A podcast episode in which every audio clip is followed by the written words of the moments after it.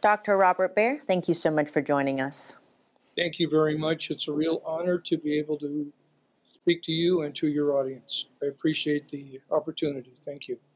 You're the vice president and you're also a founder of the Spiritual Awakenings International. Can you tell us about this organization and how you come to be one of the founders? I was on the board of uh, directors for another organization with Dr. Yvonne Kason, and uh, we we were on there uh, for a little over uh, six months or so, and I had kind of like a download, and we were talking one day on the telephone, and I told her, I said, Yvonne, I think we're supposed to be doing something else, and um, she said, What do you mean? And I said, I think we're supposed to start another organization. A couple days later, she had another. She had a download. She's also an experiencer, like I am, with near-death experiences. And we talked on the phone, and she got the same download, uh, but she was given a name: Spiritual Awakenings International. So we talked for a little while, and at my age, I know that if I'm going to do something, I should probably do it sooner than later because I'm in my 70s. So I, I told her, I said, I think I'm going to uh, go ahead and uh, start the organization, and why don't you join me? Uh, she did. We both quit the other organization we were affiliated with she was president and I was vice president. And we had another lady named Linda Truax who was the secretary. And she resigned around the same time. Actually, she term limited out. Uh, and the three of us uh, went ahead and structured Spiritual Awakenings International. And it has been a phenomenal success. We're in 77 countries uh, in just a couple of years. And uh, we offer programs both in English and Espanol. And um, I think we're going to expand that very shortly too, to include other languages. But it's, it's remarkable. We formed the group as experiencers for experiencers. And some of the presentations we have are just, they're just tremendous. Our sharing circles are tremendous. And I do say this uh, occasionally, but there was a time probably people who talked the way I talk, or maybe some of the other people affiliated with, with Spiritual Awakenings International, they probably would have burned us to the stake, on the stake, and uh, at some point in time. But we're we're gathering people from all over the world, and it's really it's phenomenal success. I just want to touch on, you mentioned uh, both you and Yvonne having these downloads. Can you explain what that means? By saying that we had, a, or at least I'll speak to myself, having a download, uh, I get these uh, thoughts put in my head, and uh, I've learned to act on them. And this has been something that's happened to me quite frequently since I uh, had my near death experiences where I passed away and, and was revived and came back to life. And I've learned to pay attention to them. And um, that's how Spiritual Awakenings International was founded. And um, it's really, uh, we, we talk a lot about uh, what happens in meditation, what what we uh, hear in meditation and and uh, we share it with one another, especially at the beginning, and we've just followed our instincts. I guess on that note, Robert, how how did you experience your you had more than one, right? Your near death experiences. Can you walk us through both of them and what happened? First of all, I'd like to tell the audience that I was a policeman for 23 years and uh, very rigid, very black and white. Um, I retired from that and became um, I did a variety of things. I was a professor at a university. Um, I was an international business consultant. I was a city manager. I was a tribal administrator for uh, for a Native American nation, and every position I had had a lot of power. And I'm going to occasionally talk about that and how it affected me with my near death experience because it's very relevant. And I think it's something that your audience may have an interest in. But I was uh, I was at home in 2008, and a friend of mine, a police friend of mine, called from the 1960s. We had worked together. And you know, you got a good friend when you pick up the phone and you may not have talked to this person for six months or a year, but the conversation goes back and it flows really well. You know that you got something special. And we were talking, and he just stopped all of a sudden and he goes, Robert, I have to ask you a question. And I said, Well, what is it? And he goes, I'd like to know if you're right with the Lord. And I said, Why are you asking me that? He says, I just, I feel like I'm compelled to ask you. And I said, Well, I think so.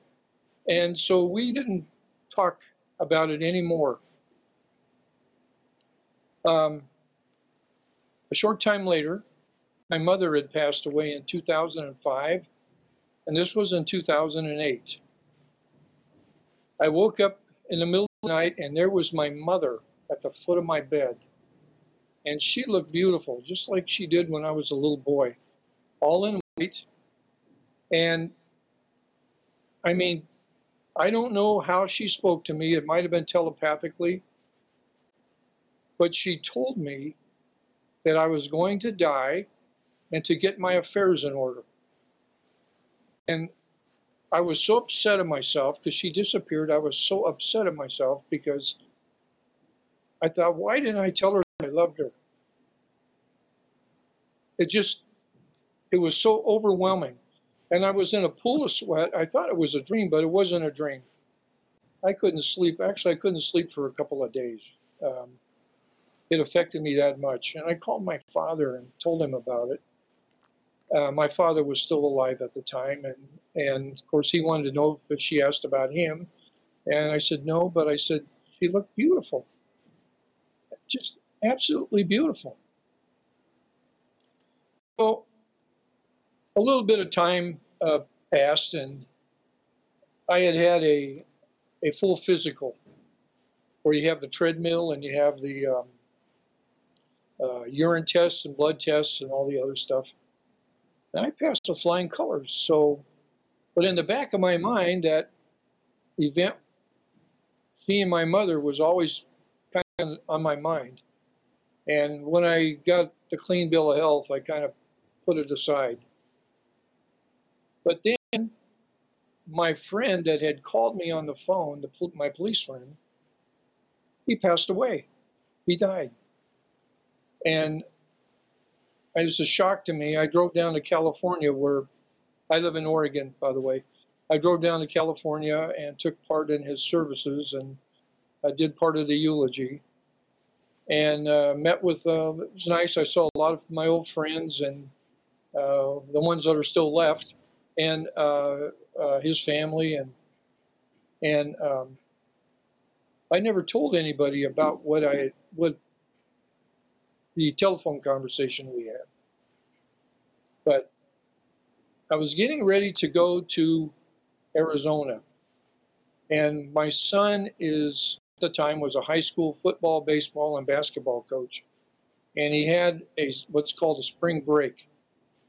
And it was a time of year where the major league baseball teams were having spring training.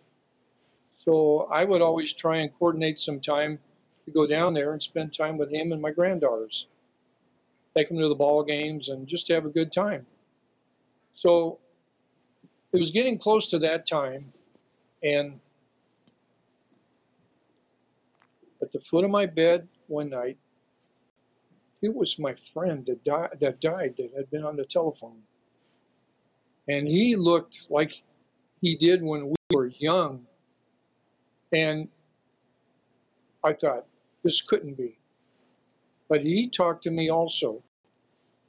And I don't know if it was uh, by words or telepathically, but I understood what he was saying. And he told me that he was going to bring me through the light and he would be there. And before I could say anything, he said, I have to go now. I am going to visit my grandkids down in Sacramento. He just disappeared. Well, the same thing happened where it was all eerie, and I mean, I, I was in a pool of sweat. Um, I didn't know what to think, but I made some follow up phone calls, and I found out his grandchildren did live in Sacramento. I did not know that. Well, it came time to go to Arizona, and um, this was 2009, March in 2009. So I got on the plane, went to Arizona, spent a week with my son and his family. It was very hot there, and I'm from a coastal climate where it's uh, relatively cool, but it was close to 100 degrees during a portion of that week. It was really hot, and I was very uncomfortable. And I didn't think much of it other than it was the changing climate that was getting to me. Plus, I had passed my physical um, kind of put that in the back of my mind that you know I'm I'm fine. So it came time to leave, and my son drove me to the airport, dropped me off. We said our goodbyes, and I started to feel really sick. And I thought, I don't know if I'm going to make it home to Oregon. I looked at this TSA line; it was just long, and I thought, how am I going to do this? But I John Wayne it. I made it through the uh, TSA line, went off into one of the little markets they have uh, at the airport, bought some aspirins. It's a good thing I did, probably, and I took them. And I went down to the boarding area at the gate. And when it came time we were boarding the airplane, I was on the plane. I was actually putting stuff in the overhead bin and I dropped dead of a massive, from a massive heart attack. And I don't remember anything about being on the plane after that. Fortunately, there were a couple of off duty firemen who were from the Pacific Northwest that were on the plane and a doctor. And um, they knew how to work a defibrillator and, and other things, give me CPR. But I gravitated into light, and it was just was it was absolutely beautiful. Um, someone or something was with me. I'd like to think it was my friend because if he told me he would do something, he would do it. And um, I went up and I saw colors that don't exist on this earth. It was absolutely phenomenal, and everything was warm, and it was just like nothing mattered. It was all warm, and it's like everybody's just the feeling is of love, and and it's just peace. But I ended up in a situation where I was in front of a higher power, and it was so humbling for me. It still bothers me to even talk about it. After we have this talk here, I probably won't sleep for a couple of days. Every time I have one of these interviews, or I'm on a show, this happens, but it was so humbling. I could not look at the higher power. But I was spoken to, and I don't know if it was telepathically or how it was conveyed to me, but I understood what was said. And it the words were similar to what good have you done in your life? And then I realized I was there were all types of uh, holes, or I don't know how to explain it. It's like an auditorium, but it wasn't an auditorium. Just all over the place. And the next thing I know, to my left, I saw my whole life transpire before me. It was a life review. And it started from the time I was conceived until the time that I died. And it was a very unusual experience because not only could I feel my emotions, but I could feel the emotions of the people that I interacted with. And when you have a lot of power like I had in my life, where you arrest people, uh, you um, um, fired them if, if there was a personnel issue, or you graded their papers and uh, maybe they didn't pass because of your grade or whatever. I mean, I saw all these things and all the interactions unfold. And it started seeing, it started with me seeing a picture or a, or a, a scene of my mother and father. And my father was still alive when I was uh, resuscitated and, and revived. And I was telling him about this. And I said, I saw a picture of you and mom, or I saw a, a scene of you and mom standing by an old Chevrolet. And I said, I know it's a Chevrolet. As a policeman, we pay attention to cars, especially the job that I had. And he said, well, What color was it? I said, It was black. And he said, What did your mother have on? And I told him, She had a plaid skirt on and a, and a sweater. And my father uh, left. He went over uh, to another room, and I could hear him going through a box. And he came back with this picture. And it's a picture of him and my mother in front of a Chevrolet. And I said, That's exactly what I saw. He's, he said, Are you sure? And I said, Yes, that's it. And he goes, That was one of the best days of your mother's life. I said, Why is that? And he goes, That's the day she found out she was pregnant with you, and we got married. I said, You're I said, wait a minute. I said, are you telling me that you got married because she was pregnant with me? He goes, oh, he said, because my mother would never have said that. He goes, don't worry about it. If I just said that, she would have been so mad at me when she was alive. But he said, that's what happened. I said, okay. I was a love child then. He goes, yeah, you were.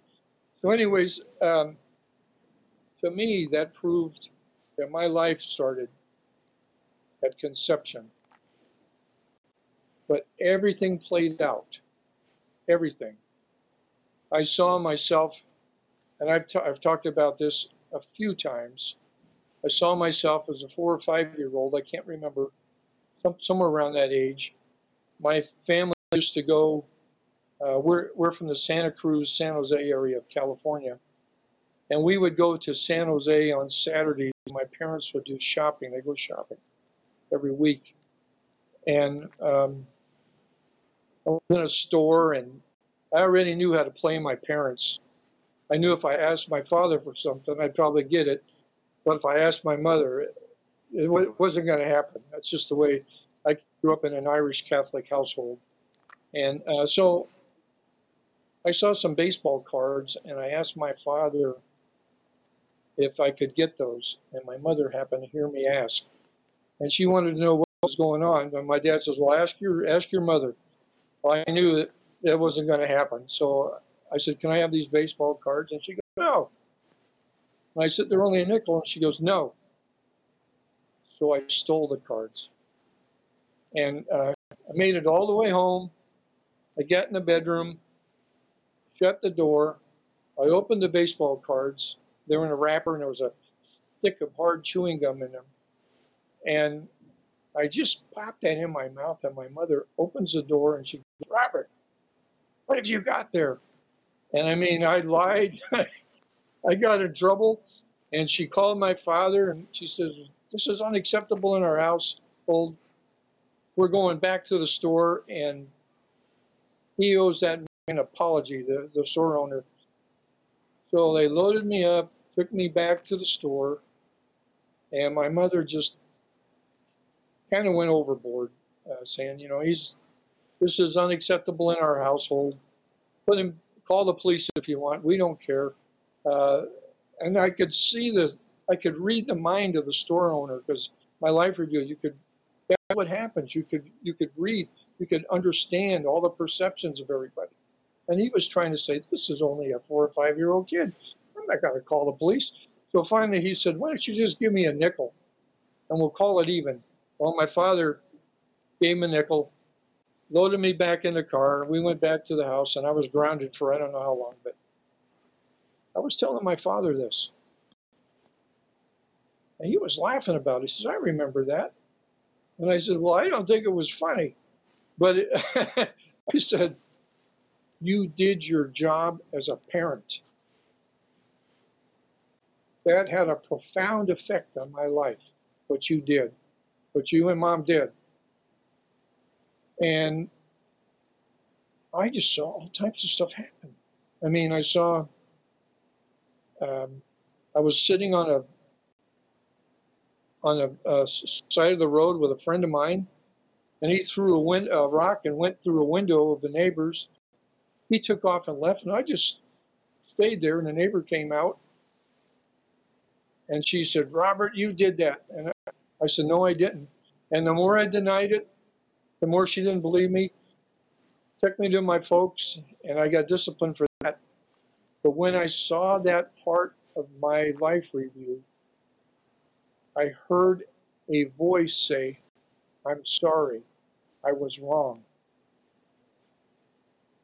That was that woman, I'm sure of it. Now, the people that were I was interacting with and involved with possibly were part of the review, they were able to say things.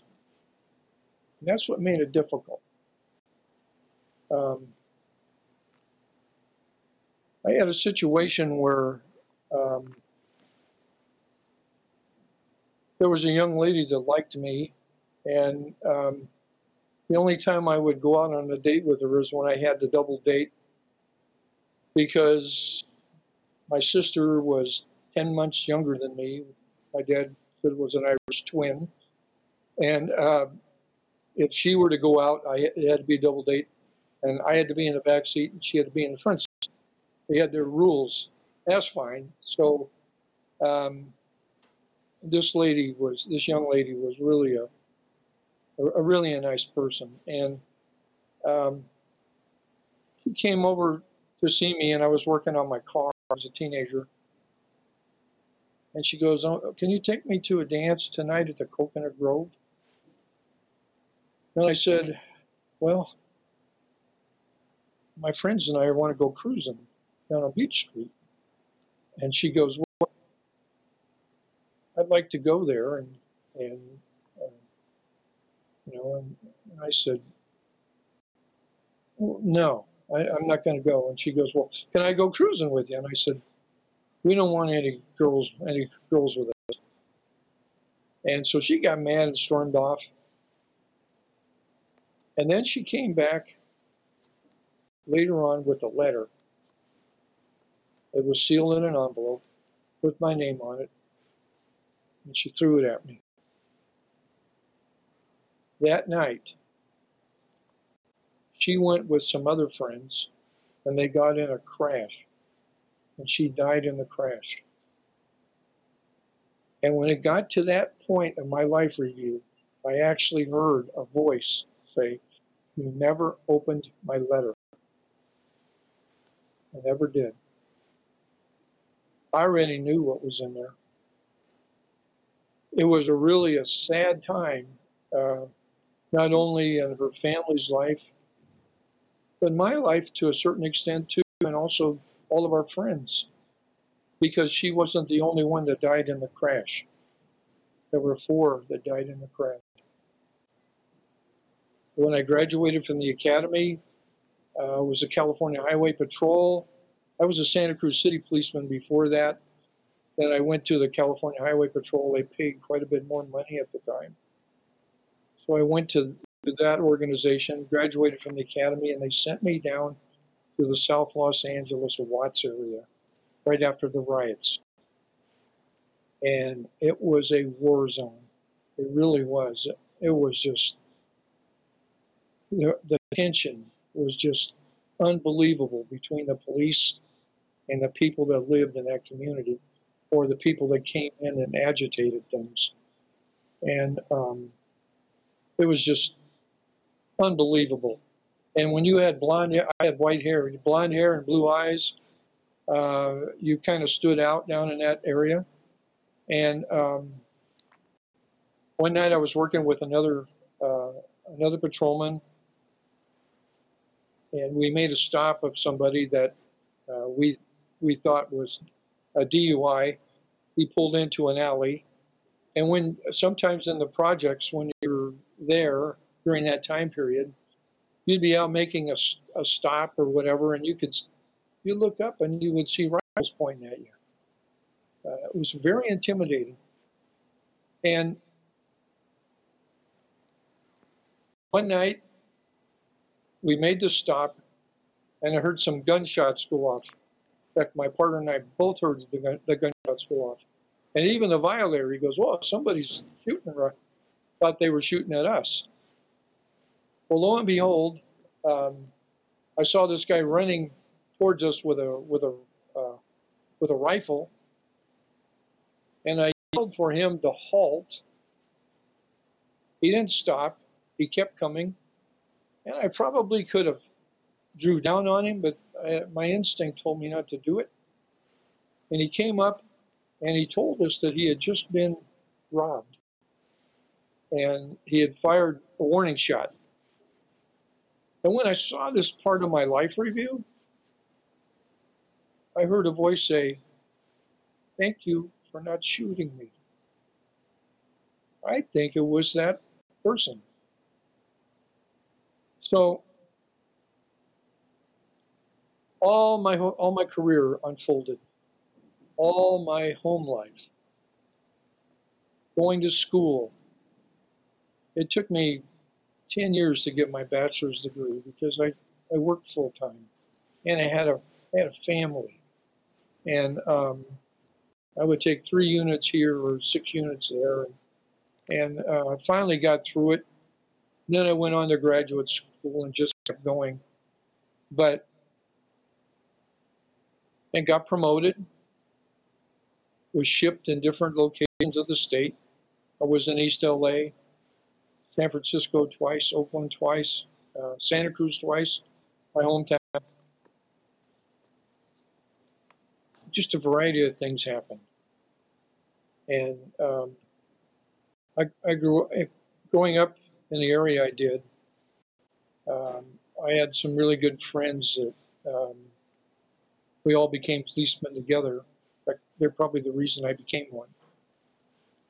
And uh, there was a shooting in uh, 1983 where uh, I was the second unit that responded to it.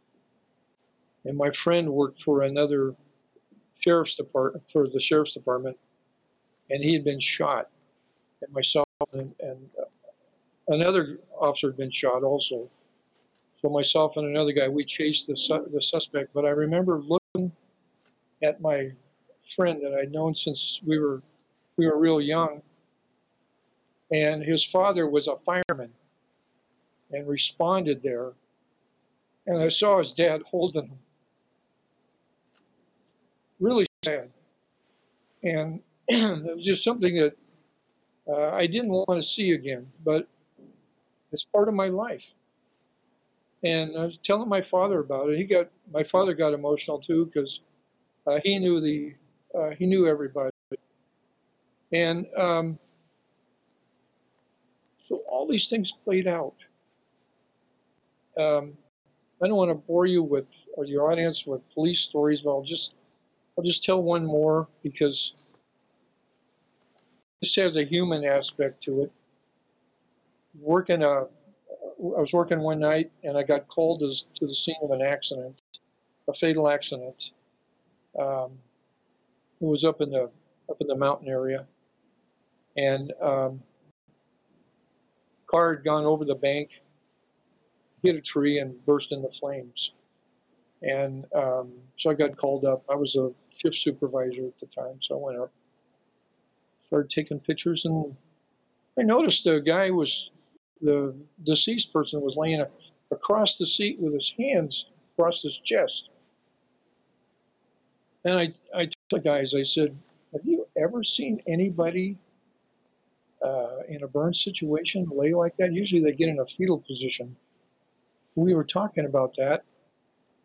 And um, so I called the I called the sheriff's department. And they responded up there, and I said, I, I wonder, this might be a a crime up here and not a traffic accident. And they said, no, it's a traffic accident. So I said, okay, we'll take it. So we took it. And um, that night, um, the coroner was there, and, and we were talking about contacting the next of kin. So I said, I'll do it. Didn't want to do it, but I said, I'll do it. So um, I drove to the house where this person had lived, the deceased person had lived, or at least what we thought he, he had lived. And as I drove up the driveway, I saw the lights come on in the house. And I got out of my patrol car, and as I started to walk up, I heard a woman scream. And um, I got to the door, and she didn't want to open the door, and I said, I need to talk to you. I, yeah. Finally, she opened the door, and she said, You're going to tell me that my son died. And I said, I'm, not going to lie to you. Um, I said, Is there anybody here that uh, could be with you or help you out? Um, I, I need to talk to you. And she just broke down. And I held her and um, um, got her to sit down and told her what had happened, made arrangements for her to get uh, to where her son's body was, and and uh, contacted some other uh, persons to help her. But when I saw that part of my life review, I heard a voice say, "Thank you for what you did for my mother." It really got to me. And um, by the way, they did a autopsy on the uh, person. There were bullet slugs in his chest, so it ended up being a homicide. When you see and interact with people in your life review, and you know what's, you know what they're thinking, and, and you know uh, what transpired. If you've ever been in a situation where you've been married and you go through a divorce, uh, some of them are pretty nasty. And uh, I was in one of those. And um, I actually saw like betrayal. But betrayal wasn't just between a man and a wife. I also saw betrayal in the workplace. Uh, people that I thought I knew that were my friends, uh, they would say things behind your back, and there's nothing but truth where I was. Nothing but truth. That's all I'm going to say nothing but the truth. And I had a really hard time dealing with um, betrayal when I was revived. But I have a situation where my daughter um, had a cancer situation and she had to go uh, to have some surgery, and I hadn't seen her mother for years. And uh, we both showed up at the hospital at, uh, to be in the waiting room while the surgery was taking place. And, uh, and this was after I had my near death experience. And we were sitting in the room, and finally I said, You know something? Our daughter may not survive this. And if she does, it's going to take both of us to help her. So why don't we just get about the past and just be there for her? And we made an agreement to do that. I said, There's one thing I have to ask you, though, if you don't mind. And I said, You don't have to answer it if you don't want. I told her about what I had seen in my life review about the betrayal part. She admitted to it. Everything I saw happened. Everything. And around this time, I felt something fidgeting off to the right. I'd been focused in on the left because that's where my life review was was going on. But over on the right, something was fidgeting, and I had a dog named Scooter that died in 2001, and we were really close. She was a, absolutely a phenomenal animal. She was a border collie, a great beach dog. Uh, you know, she would get frisbees and stuff like that. Uh, just a great friend, and she liked to go just about everywhere with me. I looked over to the right, and there she was. She couldn't come to me. But boy, she was so happy. And I'm going to be very honest. Growing up the way I did and the way that I believed, I in no way ever thought, number one, there would be actually be consequences for my actions. And number two, the animals were part of the afterlife. It was so good to see her. Absolutely phenomenal. So I was taken to a hospital, and there was a doctor from Pakistan that worked on me. And um, he wouldn't let me die. I was revived. I'd been deceased for probably about 45 minutes total from the time I was in the airplane and taken on the ambulance to the hospital. He revived me, and then short time later, I died. I died again. This time, I had a different experience. This time I was hovering above the bed in the hospital, watching them work on me. And it was, I was watching everybody panic, and I, I actually saw the flat line. I saw it.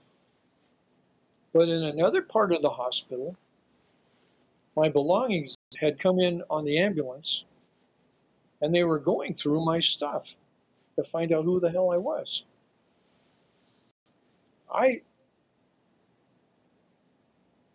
stopped paying attention to myself in the in the, uh, emergency room. I was watching them go through my stuff, and they were looking for my insurance cards. Uh, policemen, a lot of policemen, carry two wallets. One has your regular stuff in it. The other, like your social security card and stuff like that. The other has your badge and identification. And I'd stuck my insurance card in my police wallet. It was in a special place. And um, they were going through my stuff, and I was trying to tell them where it was, and then I realized they can't hear me. I must be dead. So finally, somebody opens up my wallet my police wallet, and there's my cards in there. And they said, This guy's a retired police. And around this time, I got revived again. So I was back in the emergency room, and they were they had worked on me, and I was breathing again and had a heartbeat. I ended up in intensive care for a long time. I had all these machines hooked up to me. I mean, it was just it, it was not fun. And I, and I was telling the doctor about, well, he wanted to know if I remembered every what I remembered. I told him a little bit, but I did tell him about uh, being in the hospital and watching the people going through my my belongings. He goes, uh, wait a minute.